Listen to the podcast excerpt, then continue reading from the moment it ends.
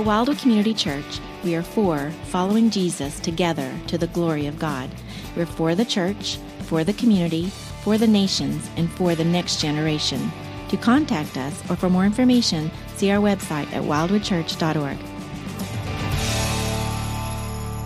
Friends, today we are going to be launching into a new sermon series. And, and, this series is going to be another installment in our study of the book of Revelation. If you've been with us in 2022, you know that we have been walking through a, a number of different sermons inside of the book of Revelation. And as we've gone through this, we have seen that the book of Revelation is a revelation of who? of Jesus. Y'all have been here these other weeks. It's a revelation of Jesus Christ. Those are the first five words of this great uh, letter, that it's a revelation of Jesus Christ. And specifically, we have seen Jesus revealed as a number of things. We saw in the first three chapters that Jesus is revealed as the Lord of the church. As a matter of fact, in the, the vision that John sees, he sees the, the churches of the world represented by lampstands, and Jesus is not distant from them, but he's walking in the midst of them. And then he invites John to take up a pen as Jesus dictates letters to be sent to these seven churches to instruct them about how they are to respond to the reality of Jesus Christ. And so we saw in the first three chapters that Jesus is the Lord of the church. And then in chapters four and five, we have seen that Jesus is also the Lord of heaven. In the last three Sundays, we looked at chapters four and five, and we saw this vision of heaven that the Apostle John saw as Jesus invites him up to see what is happening in heaven right now. And at the center of heaven is Jesus Christ, who is being celebrated for what he has done and honored for who he is. And he's not on the periphery of heaven, but he's at the very center of heaven. He is the Lord of heaven. And we have seen that in our opening parts of our study of Revelation. But today we're going to be starting a new seven week series that is going to walk us through chapters 6 through 18 as we see that Jesus is also the Lord of the earth.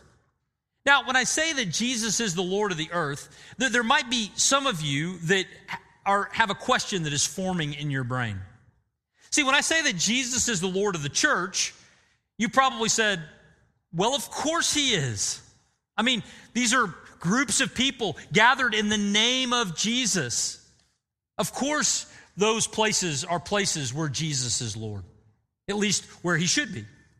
And, you might be thinking about the Lord of heaven. You might say, well, of course he's the Lord of heaven. I mean, if that's heaven is where, where God is and Jesus is God, then certainly it's appropriate for us to say that Jesus is the Lord of heaven.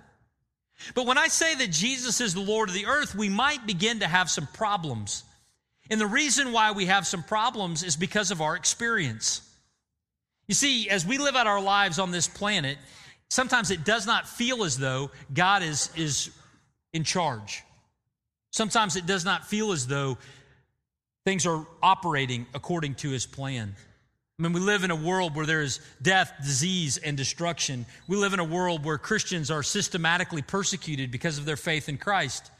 We live in a world where all of these things are happening, and because we live in that world, and that world is what is happening on this earth, we are tempted to think that a statement like Jesus is the Lord of the earth is just pure fantasy. But, friends, if that is what you're thinking, that's exactly why you need to be here the next seven weeks. Because that's why I believe Jesus gives us Revelation chapter 6 through 18.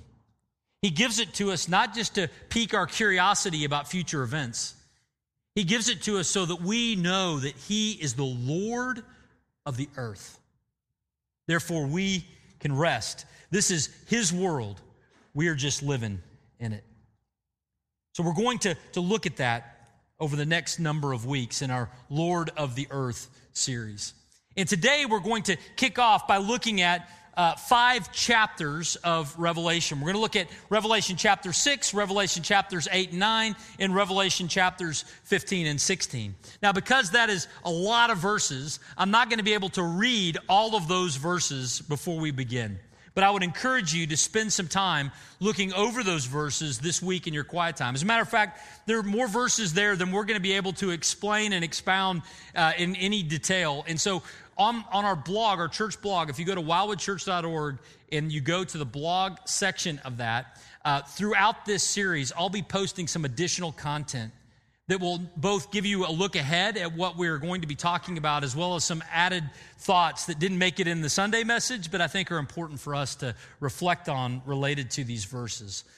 Uh, but today we're going to be looking at these five chapters and see two really important things for each of us to consider. So, what are those things? Well, the first thing that we need to consider and remember is this we need to remember the revelation of King Jesus, the judge. We need to remember the revelation of King Jesus, the judge. Now, when I, when I put that on the screen and when I say those words, uh, some of you are nodding, going, Yes, King Jesus, the judge. But others of you are, are furrowing your brow a bit because it, it is hard to grab onto this idea of Jesus as judge. Because we have grown up in an environment where we talk about Jesus as our Savior and as our friend and even as our brother. And so we talk about that a lot, but we don't necessarily talk about him often as the king or as a judge. Because of that, we can struggle with this concept and this idea. But yet, when we look at how Jesus has revealed himself in Scripture, specifically and importantly in the book of Revelation, he comes off very clearly as the King of Kings. And specifically, he also comes off as the judge of the earth. Now, where do we see that in the five chapters that we're going to look at today? Well, we need to think about Jesus as the judge and set the context with some of the thoughts we've seen recently in our study of Revelation. Going back to our study of heaven, we saw in chapter 4, verse 5, that a holy storm was brewing in heaven. Around the very throne of God the Father, there are flashes of lightning and rumblings and peals of thunder. Now, when we read those verses a couple of weeks ago, I, I made the comment that we in Oklahoma understand what that means. When there is lightning and there is thunder, what is coming? The storm. And when John looks to heaven and he sees the lightning and he hears the thunder. It's a reminder that a storm of God's judgment is getting ready to come upon the earth.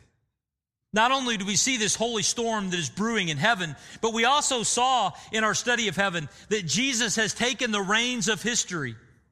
He has taken the deed of the earth. In Revelation chapter 5, verses 5 to 7, Jesus went right up to God the Father and he took the scroll from his right hand, who was seated upon the throne. Jesus has taken the reins of history. He is the only one who was worthy to do so. And now he holds in his hands the reins of history. He is standing as the judge of the earth.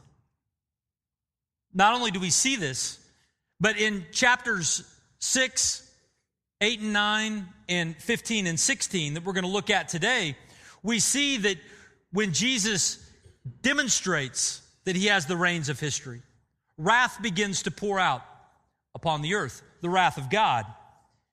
But it's interesting how it's described in Revelation. It's described as the wrath of the Lamb.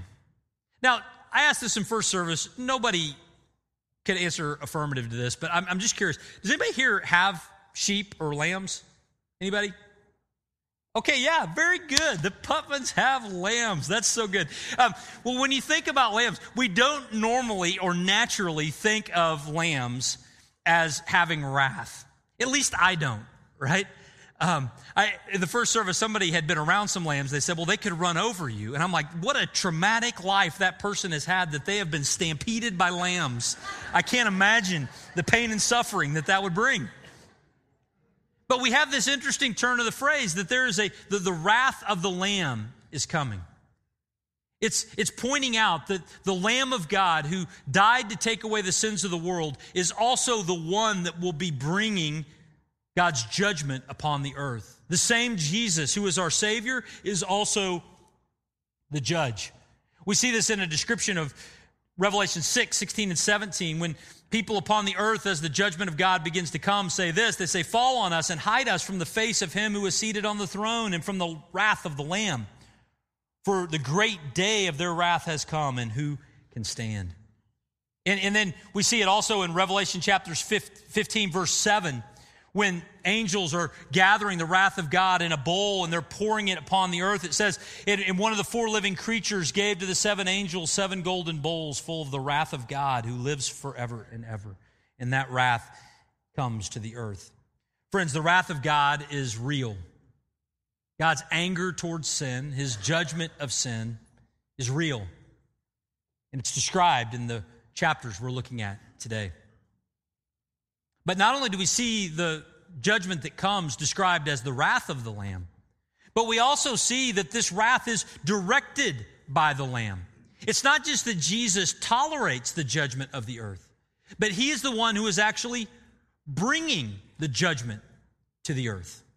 Now, we see that as we look at chapter 6, verses 1, 3, 5, 7, 9, and 12. There's a repeated pattern as Jesus, who has that scroll in his hands, opens it, and seal after seal is broken. Every time it is broken, another judgment comes from God upon the earth. And, and who is the one who is opening that scroll? Who is breaking those seals? Who is directing that judgment? It is none other than Jesus Christ, the Lamb himself.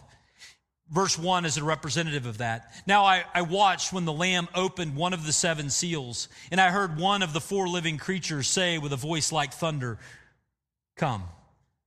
And so we see that the judgment of God is being directed by the Son of God at the future time when judgment comes upon the earth. Now, when we think of Jesus bringing judgment upon the earth, we're tempted to think that that is a bit of an overreaction.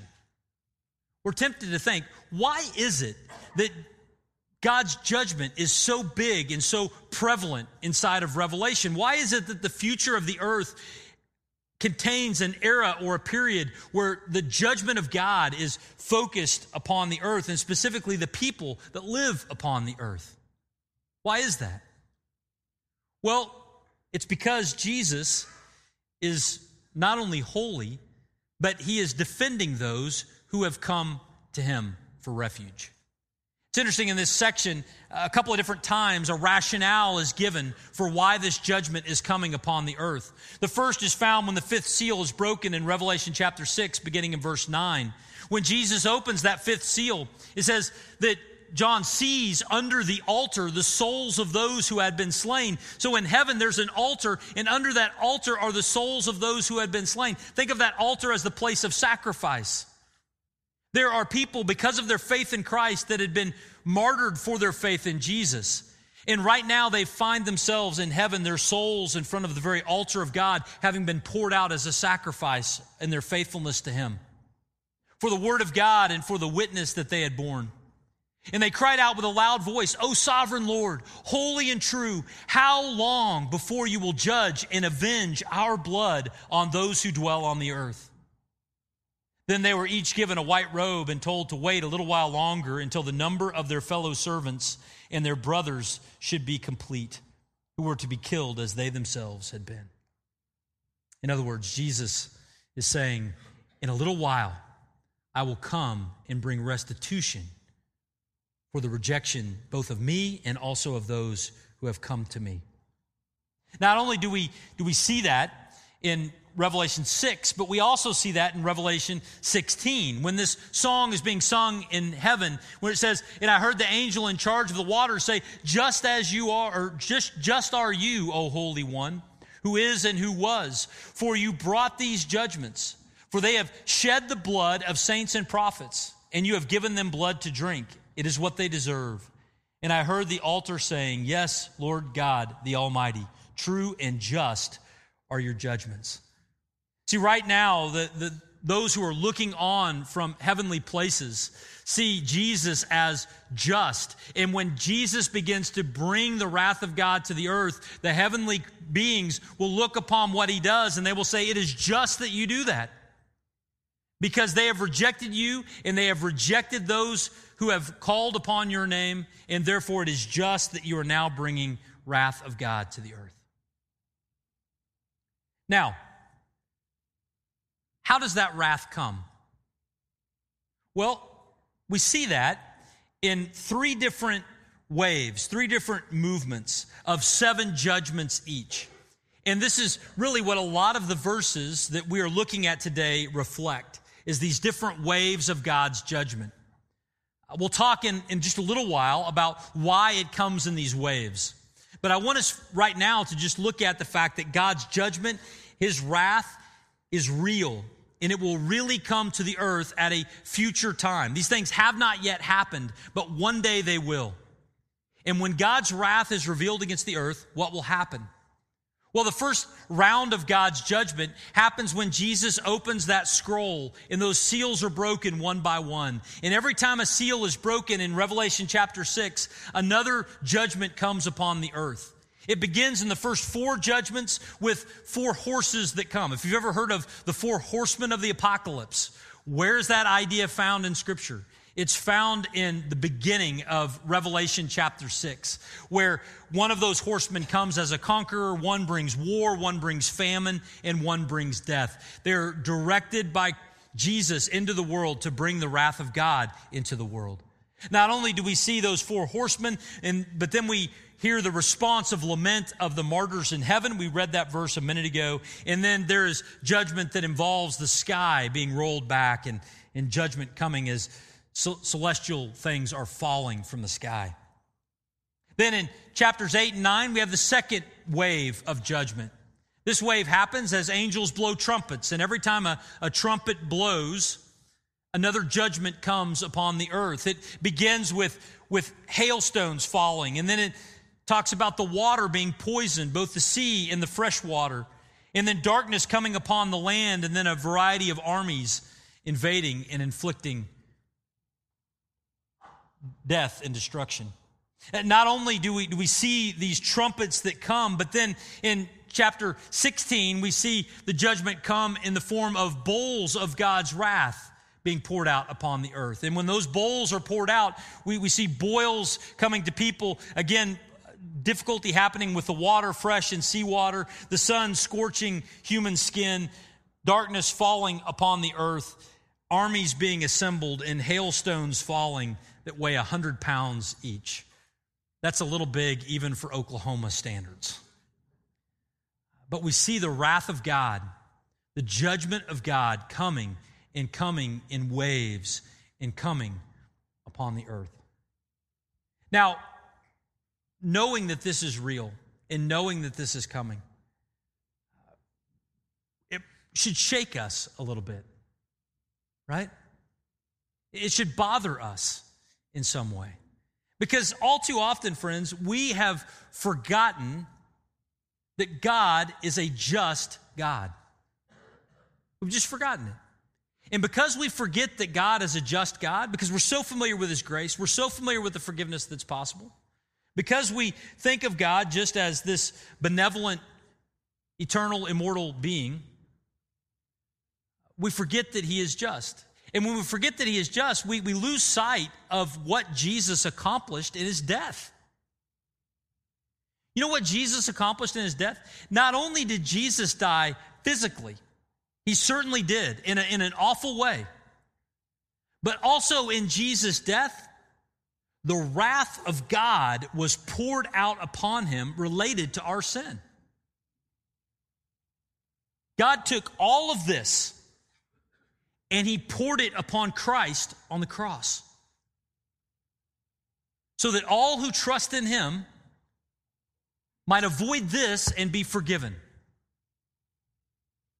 But if we forget that God is just, when we forget that this is coming, not only do we lose sight of the consequence of sin, but also we can take for granted what, what, what God has done for us in Christ. And so we are reminded of this as we look at Jesus as the judge. But even as we think about that, we need to be reminded that Jesus does this because he is a just God. In, in, Revelation 15, the, the song of the Lamb in heaven says this Great and amazing are your deeds, o, Lo, o, o Lord God the Almighty. Just and true are your ways. What you're doing in the judgment of the earth is, is justified. It's not too much, it's just right. And true are your ways, O King of the nations. It's, it's appropriate for you, Jesus, to pour out this wrath upon the whole earth, not just upon one nation, because you're not just the God of one nation, but you're the God of the nations. You're the God of the earth. You're the Lord of the earth. Who will not fear, O Lord, and glorify your name? For you alone are holy. All nations will come and worship you, for your righteous acts have been revealed. Friends, when we look at these, this opening point, we need to be reminded that Jesus is also the judge. And let that challenge us. Let us be challenged to remember the price that Jesus paid on the cross to take the very real wrath of God so that we might be forgiven and freed of it.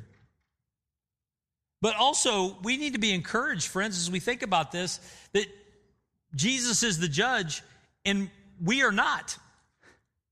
We're not. You know, all too often we can spend time in our lives thinking that every grievance is ours to rectify. We, we can live our lives under the weight that we must bring retribution for every wrong that has been done to us. Or maybe even a little more poignant, every wrong that was done to our kids for the parents in the room. We feel like it's our responsibility to not let any bad deed go unpunished. But, friends, when we look at the scope of history and we see what will happen in the time that is known as the end, we see that Jesus will adequately deal with every injustice. That does not mean that we do not live out the values of God today. And it doesn't mean that we don't call others to live that out as well. But it does mean that it is not our responsibility to bring retribution for every wrongdoing. Jesus will care for that himself. And so we are reminded of this as we remember the revelation of King Jesus, the judge. But there's a second thing we need to see. And this is really, really important. And that second thing is this we need to see our response to King Jesus. Inside of these chapters that talk about the, the wrath of God and the judgment of God that will come upon the earth, is an, an implicit call and an explicit call for us to respond to Jesus in faith. Now, we see that in part by, by looking at, again, these 21 movements or waves of judgment that come upon the earth. The question we ought to ask ourselves when we look at all of these things spread out over these five chapters is this Why does God judge the earth in this way? Why does He do it like this? I mean, why 21 movements? Could He not do it in one? And the answer to that is what? Absolutely, He could. And what's, what's the evidence and proof of that? Jesus' death on the cross was sufficient to take the wrath of God for your sins and mine. It was sufficient to do so. So God absolutely could have judged the earth in one movement. It wouldn't have taken him any time, any effort. He just says the word and the world is judged and it would have been it would be over in an instant. But instead, it comes in 21 waves. Why? Is it because God is somehow sadistic in some way? The answer to that is absolutely not. Why does it happen this way? To give people a chance to respond. To give people a chance to respond. Now we know this because of verses like 2 Peter chapter 3 verse 9, a verse that Bruce guided us through a few weeks ago, where Peter says, "The Lord is not slow to fulfill his promise, as some count slowness." Slow in that why this 7-year period of future judgment upon the earth where 21 movements of God's judgment happen, that seems slow. Peter says, "It's not slow. There's a point to it." Why 2,000 years since Jesus lived on this earth and ascended into heaven. Why has God delayed all this time? It's not slow, as some count slowness, but it has a purpose. And what is that purpose? God is patient towards you, not wishing that any should perish, but that all should reach repentance. Why is it that Jesus will judge the earth over seven years in 21 movements? To give people a chance in that era of human history to repent. And why is it that Jesus has delayed 2,000 years for returning? In order to give you and me a chance to repent. Friends, right now in heaven, we saw this earlier. The, the souls of the martyrs are crying out to Jesus How long, O Lord? How long until you bring that judgment to the earth? And Jesus says, Just a little while longer. Now, it's kind of a funny thing to think about. Uh, Jesus' little whiles are different than ours, aren't they? Unless you're a dad. You know, some, sometimes Josh will say, Can we do this? And I'll say, Yeah, in, in, in, a little bit. And that means some indeterminate period of time between, you know, two minutes and more than two minutes. But, you know, in this moment, when the people, the martyrs of the faith, are crying out, Jesus says, just a little while longer. That little while is included 2,000 years. Why? To give you and me a chance to repent. Friends, I'm so thankful that Jesus did not return at Christmas 1989. You know why?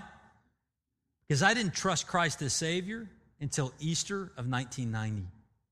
In God's grace and mercy, I'm so thankful that He was patient, not desiring that I would perish, but that I would come to repentance. And friends, whenever you have placed your faith in Christ in the past, may you spend time today saying, Jesus, I am thankful that you did not come back, that you did not bring that judgment before this moment, because that has given me the chance to repent. And, and, the fact that Jesus is not bringing that judgment today means that you still have an opportunity. If you have never placed your faith and trust in Christ, perhaps you're here today because Jesus is delaying and waiting a little longer. Right now in heaven, martyrs are saying, Jesus, bring your judgment back to the earth. And Jesus says, Not yet, because there's another that I want to come to me. Friends, Jesus is here and he desires that none should perish. That's why he lets us know the judgment is coming. He gives us 2,000 years heads up. He puts it in the revelation so that we know that it's real and we know that it is coming. And he's giving us a chance to repent. Remember, this is called the wrath of the Lamb. We talked about that earlier. It's called the wrath of the Lamb. But remember what else we know about the Lamb chapter 5, verses 9 and 10. The lamb is the one who was what? Say it with me. The lamb was slain. The lamb was slain. And by his blood, he has ransomed people for God. Friends, this reminds us and lets us know that the one who is able to judge, the only one who is able to judge humanity is Jesus Christ. And the one who is able to judge is willing to do what? Save. And not just to, to give us a shot, to tell us about something good, but he was so committed to our salvation that he came and bled and died on the cross to take the wrath of God so that we might be forgiven and that we might avoid the catastrophe that is to come.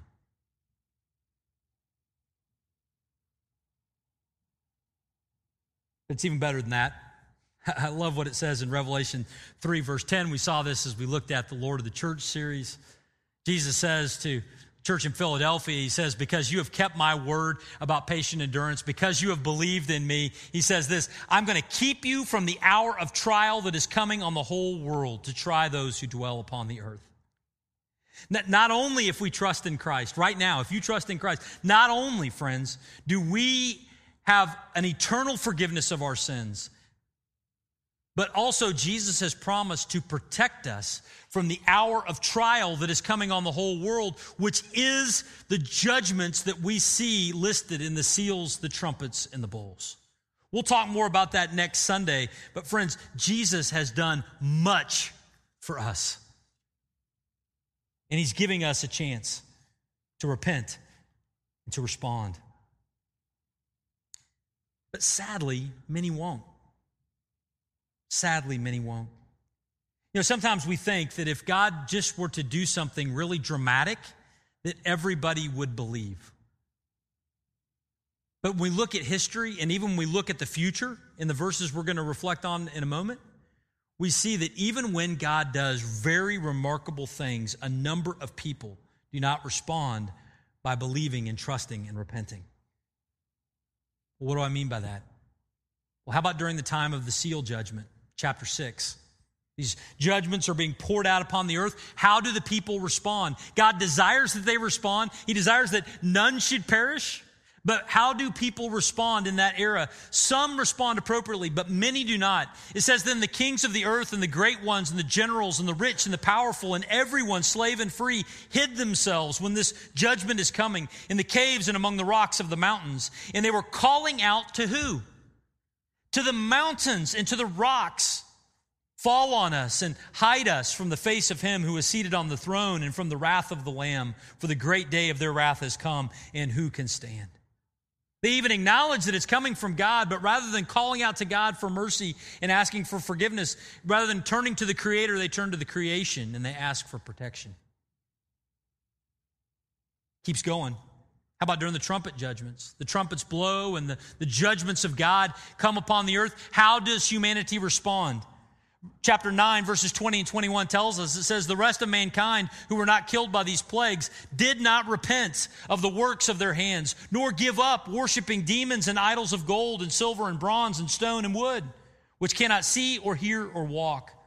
Nor did they repent of their murders or their sorcerers, sorceries, or their sexual immorality or their thefts. God is demonstrating his power and his sovereignty in, in mighty ways. And the response of humanity is to continue to worship a rock or a piece of wood or a false or fake God. Not only does that happen during the trumpet judgment, but also during the, the bowl judgments, the very wrath of God being poured out in seven movements in chapter 16. And this is what happens in the response of people. It says they were scorched by the fierce heat and they cursed the name of God who had power over these plagues. They did not repent and give him glory. The fifth angel poured out his bowl on the throne of the beast and its kingdom was plunged into darkness and people gnawed their tongues in anguish and cursed the God of heaven for their pain and their sores. They did not repent of their deeds. Friends, we are tempted to think that if God just were to do something big and bold and bright, that everybody would see and acknowledge and repent. But the reality is that they won't. I think it's consistent with what we see in other parts of Scripture. You look back at John chapter 1, in, in, the description of Jesus' first advent, the, the events of, of, of, Christmas and then his earthly life and ministry. What does it say in John 1 9 to 11? It says, The true light, Jesus, which gives light to everyone, was coming into the world. He was in the world, and the world was made through him, yet the world did not know him. He came to his own, and his own people did not receive him. Even in his first coming, Jesus did a number of remarkable things. He raised the dead, he healed the blind, he, he healed the sick. He himself was raised from the dead. And yet, many of his own did not receive him. Well, why do people not turn to God? In, in the midst of demonstrable judgment of God at the end or at the time of Jesus coming, why was he rejected? Well, it's because we have this condition and that condition is sinfulness. It's a, a propensity for us not to float towards God, but to drift away from Him. Romans chapter 1 describes this tendency well when it says this it says, For the wrath of God is revealed from heaven against all ungodliness and unrighteousness of men, who by their unrighteousness suppress the truth. For what can be known about God is plain to them, because God has shown it to them. For his invisible attributes, namely his eternal power and divine nature, have been clearly perceived ever since the creation of the world in the things that have been made. So they are without excuse. For although they knew God, they did not honor him as God or give thanks to him, but they became futile in their thinking, and their foolish hearts were darkened. Claiming to be wise, they became fools and exchanged the glory of the immortal God for images resembling mortal man in birds and animals and creeping things. Friends, we are created by a creator. And yet we are all too often tempted to find our protection, our strength, our meaning, our comfort, whatever, in other created things and not in our Creator. That is a, the drift of sin in our lives. And it leaves us with foolish minds that are darkened. But there's hope. There's hope. And that hope is available to all. We see this in Second Corinthians chapter 3, where it says, But their minds were hardened. For to this day, when they read the Old Covenant, that same veil remains unlifted because only through Christ it is taken away. Yes, to this day, whenever Moses is read, a veil lies over their hearts. A foolish mind that is darkened because of our sin can, can be lit up again. How does it happen? It happens when one turns to the Lord, and then the veil that has obscured our vision is removed. And so, friends, if, if you are here today and you uh, are thinking, maybe I'm here today because I've never placed my faith and trust in Christ, and I'm learning that there is an expiration date on his offer of salvation. And you begin to think, I've, I've long found my comfort and my protection and my purpose in life in things or in other people, in created things, but not in my Creator. And you find your heart beginning to warm to the idea of trusting in Christ and following Him and repenting of your ways, then know that that feeling that you're experiencing is not because I'm twisting your arm. It's because God is at work beginning to pull back a veil. And if you are sensing that today, may you do a full turn and may you trust in Christ and follow him all of your days. See, friends, this judgment is for real coming one day. But Jesus desires that you not perish with this, but that you have everlasting life. Would you trust him today? I mean, sometimes we think, well, I, I'm just going to wait until I see something remarkable happen. If, if I see, you know, stars falling from the sky, then I'll repent at that moment. No, that's not going to be the norm. That moment will still require you to turn into trust in him. And so do not delay. Trust him today. The one who is able to judge is willing to save. Would you pray with me? Father God, thank you so much for just this opportunity to trust in you. Um, thank you for getting us the, the message of Jesus and, and all that, that he has done to protect us from the wrath that is to come and to secure our presence with you in eternity. Lord, I pray that all who hear my words, all who are present with us here, that every single heart would be placing their faith and their trust in you. Thank you for graciously getting us the warning that the storm is coming so that we might repent while we have time. In Jesus' name we pray. Amen.